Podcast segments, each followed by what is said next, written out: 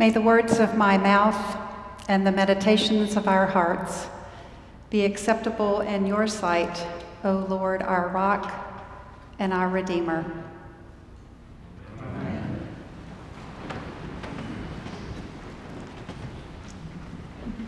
Speaking from my heart as a mom and a grandmom, and remembering my own mom today, who died earlier this year, I offer this prayer for Mother's Day. Please pray with me. Mothering God, thank you for all of those who have birthed and nurtured us, physically and spiritually offering us life. For grandmothers and aunts, sisters and neighbors, cousins, friends, we remember them with gratitude today for all they have shared with us and how they have shaped our lives.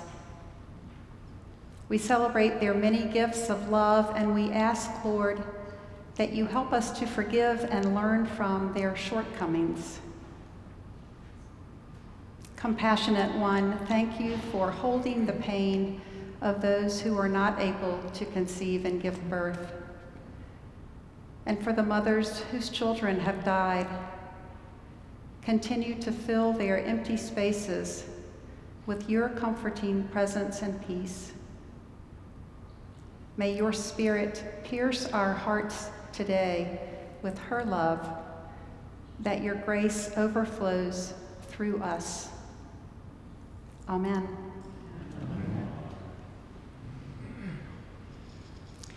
On this fourth Sunday of Easter, we're taking a look at the Good Shepherd. Each Sunday in the three year lectionary cycle, Psalm 23 and a portion of John 10 are read. Jesus as the shepherd is a theme woven throughout the 10th chapter of John. My devotional each day this past week offered a different passage about shepherds and sheep. From Jeremiah 23 to Ezekiel 34, from Isaiah 40 to 1 Peter 5. And I found that significant and it was a little bit hard for me to avoid this shepherd theme, which was so clearly before me as I thought about and prepared for today's message. Who is this good shepherd? And who is the shepherd calling us to guide and care for today? Jesus' words found earlier in John 10 begin to answer my first question when we hear Jesus saying, I am the Good Shepherd. The Good Shepherd lays down his life for the sheep. I know my own sheep, and my own sheep know me. And from our gospel lesson this morning, Jesus adds these words My sheep hear my voice I know them, and they follow me. I give them eternal life. They will never perish. No one will snatch them out of my hand. And from last week's gospel, that Father Noah did a beautiful job with, hearing Jesus' clear call to Peter feed my lambs, tend my sheep. David's psalm adds some of the finer details to this Good Shepherd's resume. You'll remember that David is a shepherd before being chosen by Samuel as Israel's king. If anyone can accurately describe what a good shepherd does, David is a reliable source. David knows firsthand the dangers and difficulties of being a shepherd the herding, the constant searching for green grass and water, providing protection and safety, and binding up sheep wounds. I asked Kate and Rudy Miller about this psalm before they left for their mission in Kenya. I knew that Rudy was referencing Psalm 23 in his men's Bible study not long ago. Kate wondered about the psalm being read so often at funerals when she said it speaks so much to life and to living. And Rudy took off his glasses and, in his best teaching voice, said, Well, you know, it's a metaphor. A journey is described. It's about being involved and engaged with others all of life, no matter where you are on the journey. And so it is. David's psalm itself describes a life journey led by the shepherd. From green pastures and still waters through dark valleys to a prepared table and the promise of God's presence forever. Think about your own life right now. Where are you on the journey? And who acts as a shepherd for you? This may be a comfortable season for you, and you are gratefully experiencing the green pastures and the still waters and the restored souls and right paths that David describes. Maybe you can more easily identify with being in a valley, living in a shadow of darkness. Whether you define that darkness as loss or grief, or perhaps you are cautiously tiptoeing back into life after COVID, getting your feet back on the ground but the weight of isolation and uncertainty are still heavy on your shoulders. You may be in a stage of life juggling a stressful or painful change at work or a transition or something going on within your family. Or standing in a busy intersection with no clear trail markers do I take this path or make that turn? And what if I just stayed right where I am with all those questions? Will I ever get moving again or will I always be paralyzed? As I reread David's psalm,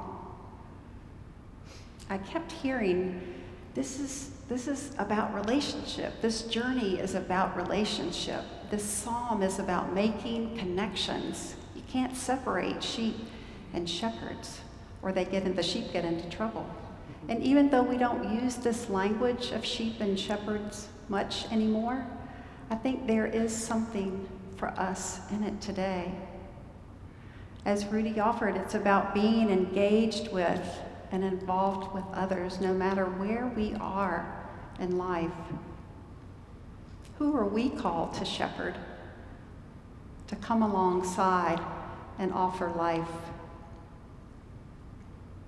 Shepherds take time to create connections of safety and trust. They build relationships of love.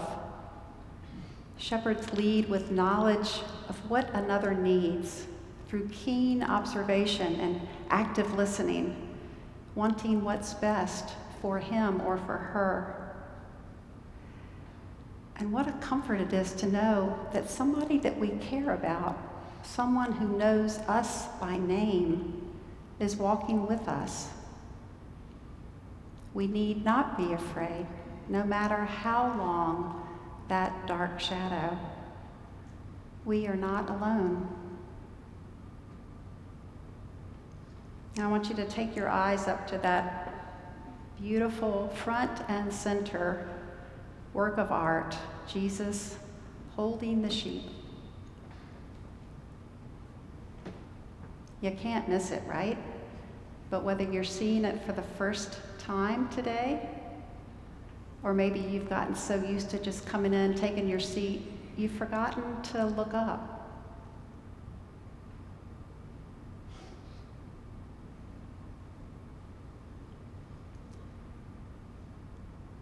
It is a beautiful reminder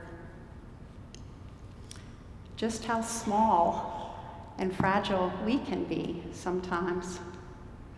We all need to be held and protected like that sheep.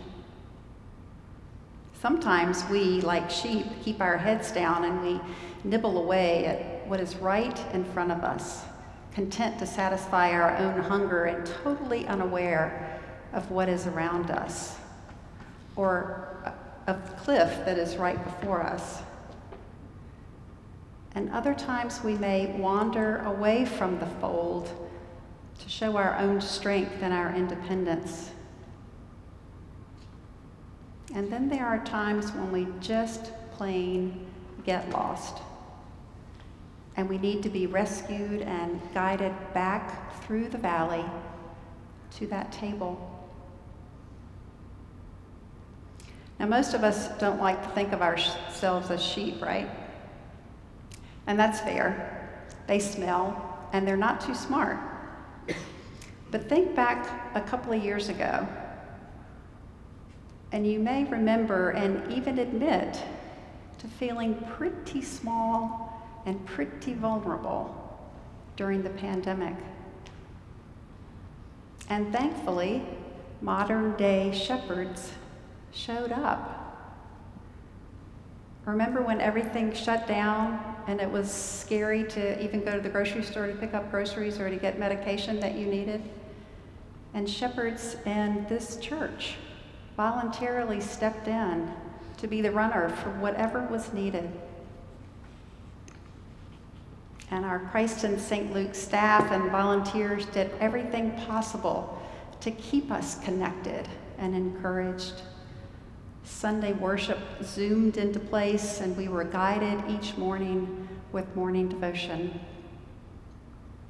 And consistently loving and supportive phone calls were made by our shepherd priest checking in How are you doing? Do you need anything? Shepherds invest time and energy hearing where we are on the journey to remind us all that we belong and our souls are restored when we feel known and heard and valued, and when we are guided back onto the right path. And another shepherd I know of, one that was in just the right place at just the right time, welcoming a young woman into the church to light a candle for her niece who had just died over at CHKD. What about those images of shepherds standing at the Ukrainian border with a stroller, ready to welcome a mother and her children through the dark valley into safety? Jesus reminds us who the faithful shepherd is and what she does, how to be engaged and involved with others no matter where we are on the journey. Jesus knows us and calls each one of us by name. Listen. We know and trust his voice as he calls us to feed his sheep, and we follow to love and serve like the Good Shepherd. Amen.